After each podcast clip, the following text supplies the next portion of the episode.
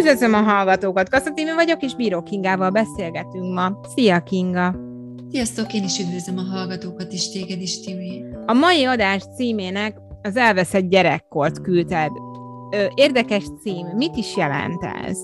Ez azt jelenti, hogy amikor szülőkkel beszélgetek, és nevesi tanácsadásról van szó, akkor akarva akaratlanul is előjön az ő gyerekkorú. És hogy így nagyon sokszor azt tapasztalom, hogy hogy így nem tudnak válaszolni a kérdésekre, hogy milyen volt az ő gyerekkorukban, ők hogy éltek meg szituációkat, milyenek voltak a hétköznapok, hogy az apja hogyan viselkedett, hogy az anyja, hogy, hogy olyan, mintha így eltűntek volna az emlékeik, hogy nincsenek jelen. És hogyha ezek nincsenek jelen, akkor nagyon nehéz haladni a szülővel, hogy, hogy a gyereknek hogy segítsen a problémáink feldolgozásában. Hiszen nincs meg az a kapcsolat, ha jól értem. Tehát, hogy nem, nem tudja beletenni magát a gyereke helyzetébe, hiszen nem emlékszik arra, amikor ő volt abban a helyzetben. Igen, mert hogy amikor szülővé válunk, akkor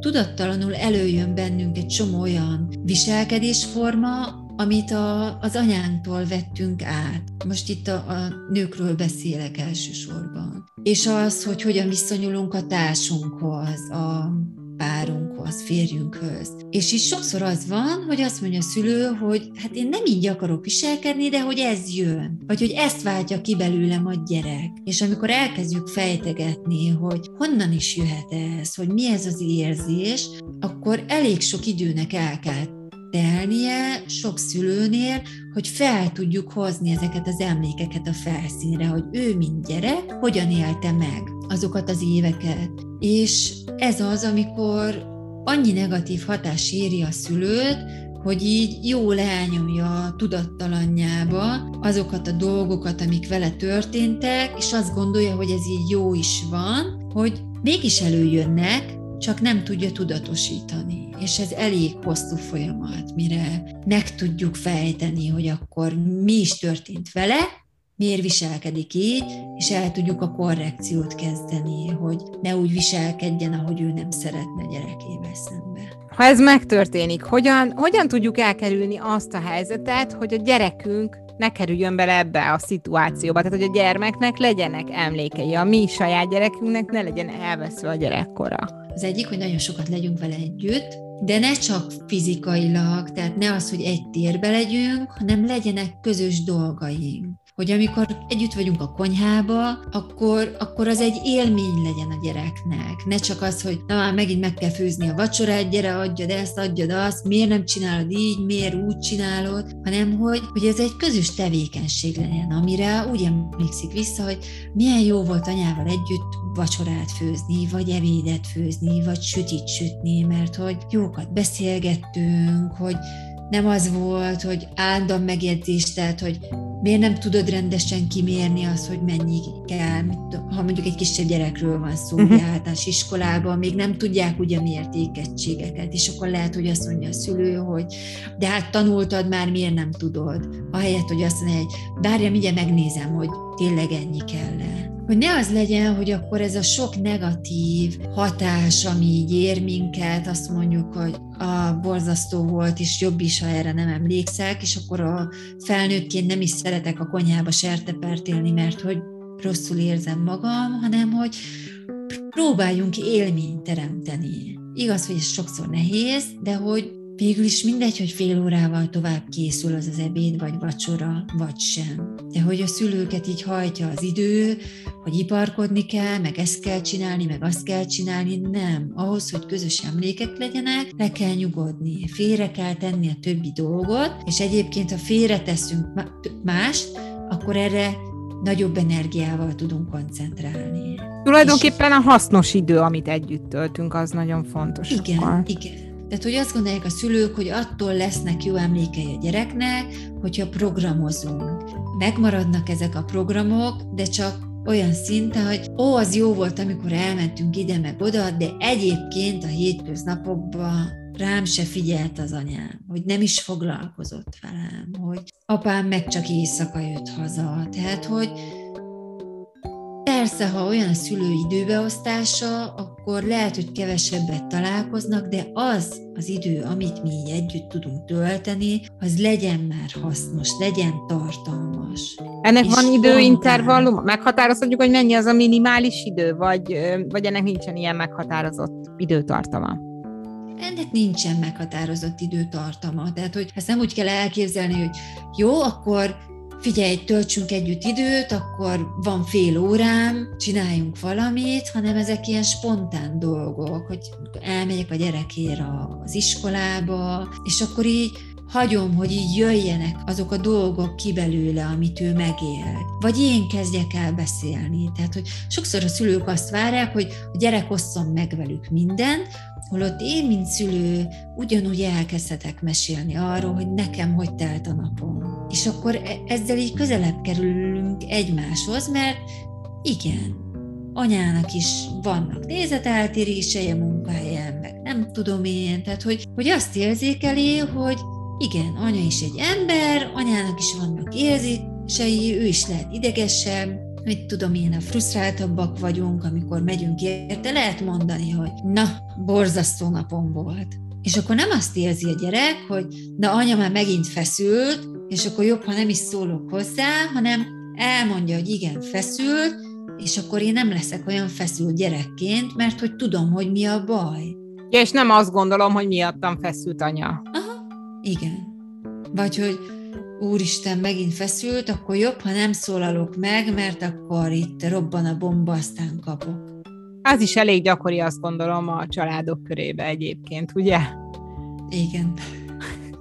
Ez tulajdonképpen ott, ott a hiba, hogy nem mi szülők elmulasztjuk nem, nem is azt mondom, hogy felnőttként kezelni, vagy partnerként kezelni a gyerekünket, de mégis valami hasonlat, hogy amikor hazajövünk, ugye a családban itthon, és megosztjuk egymással a, nem csak a jó dolgokat, hanem a kevésbé jó dolgokat is. És az ő szintjükön nyilván azt is meg kell osztani, hogy ma nehéz napon volt a munkahelyen, hiszen így el tudják fogadni, hogy van olyan, amikor nekik meg nehéz napuk van az iskolába például, vagy az óvodába, és akkor érzékelheti, hogy mondhatja, hogy anya ma szarnapon volt, mert Pistik elvette a kockámat, vagy most mondtam valamit.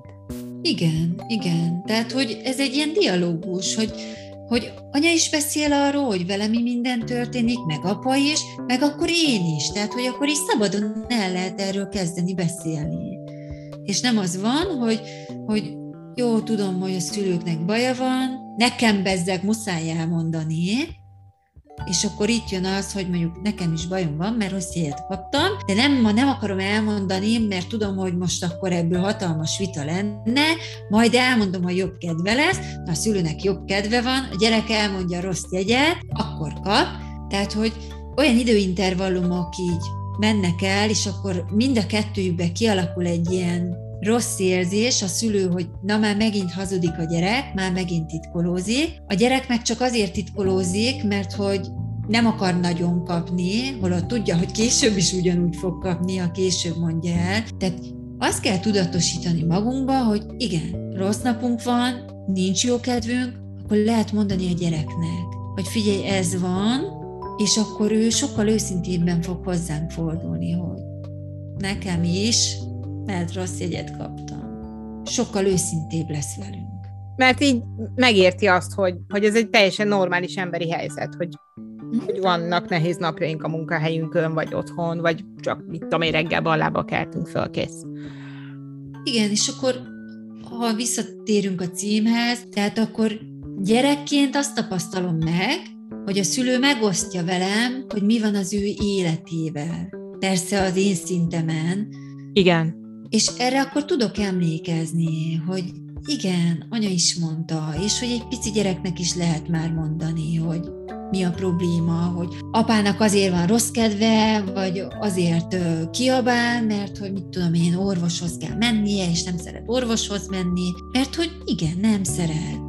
De hogy ezt miért ne lehetne elmondani? Tehát szülők szoktak, hogy megkíméljük a gyereket, hogy jaj, ne legyen neki rossz, nem így kíméljük meg úgy kiméljük meg, ha elmondjuk. Mert akkor nem csak az érzést kapja meg, hogy itt valami nem stimmel, csak így vibrál, azok az energiák, hanem tudja mihez kötni. És tudja azt is, hogy nem baj, ha félünk, nem baj, ha bajunk van, meg az örömet is kifejezni. Tehát, hogy azt gondoljuk, hogy az öröm kifejezés az egy természetes dolog, alatt nem. Volt olyan kiskamaszom, akinek a legnagyobb problémája az öröm kifejezésével volt. Hogy így nem tudta megélni, nem, nem tudta kifejezni, nem tanulta meg a családban, hogy mi is az az öröm. Az, hogy mosolyog valaki, az nem jelenti azt, hogy örül meg, hogy boldog. Ezt össze szokták gyakran téveszteni. Sokszor egy kínos mosoly van valakin, vagy kínos nevetés van csak. Visszatérve erre a kiskamaszat, tulajdonképpen akkor a szülők se örültek semminek, és így nem volt minta? Lehet egy család boldog kívülről, de ha mindig van egy ilyen negatív visszacsatolás a végén, akkor a gyerek azt tanulja meg, hogy így nem igazán lehet örülni a dolgoknak, mert jön valami utána. Ah, értem. Ő kap egy megjegyzést a szülőktől. Uh-huh.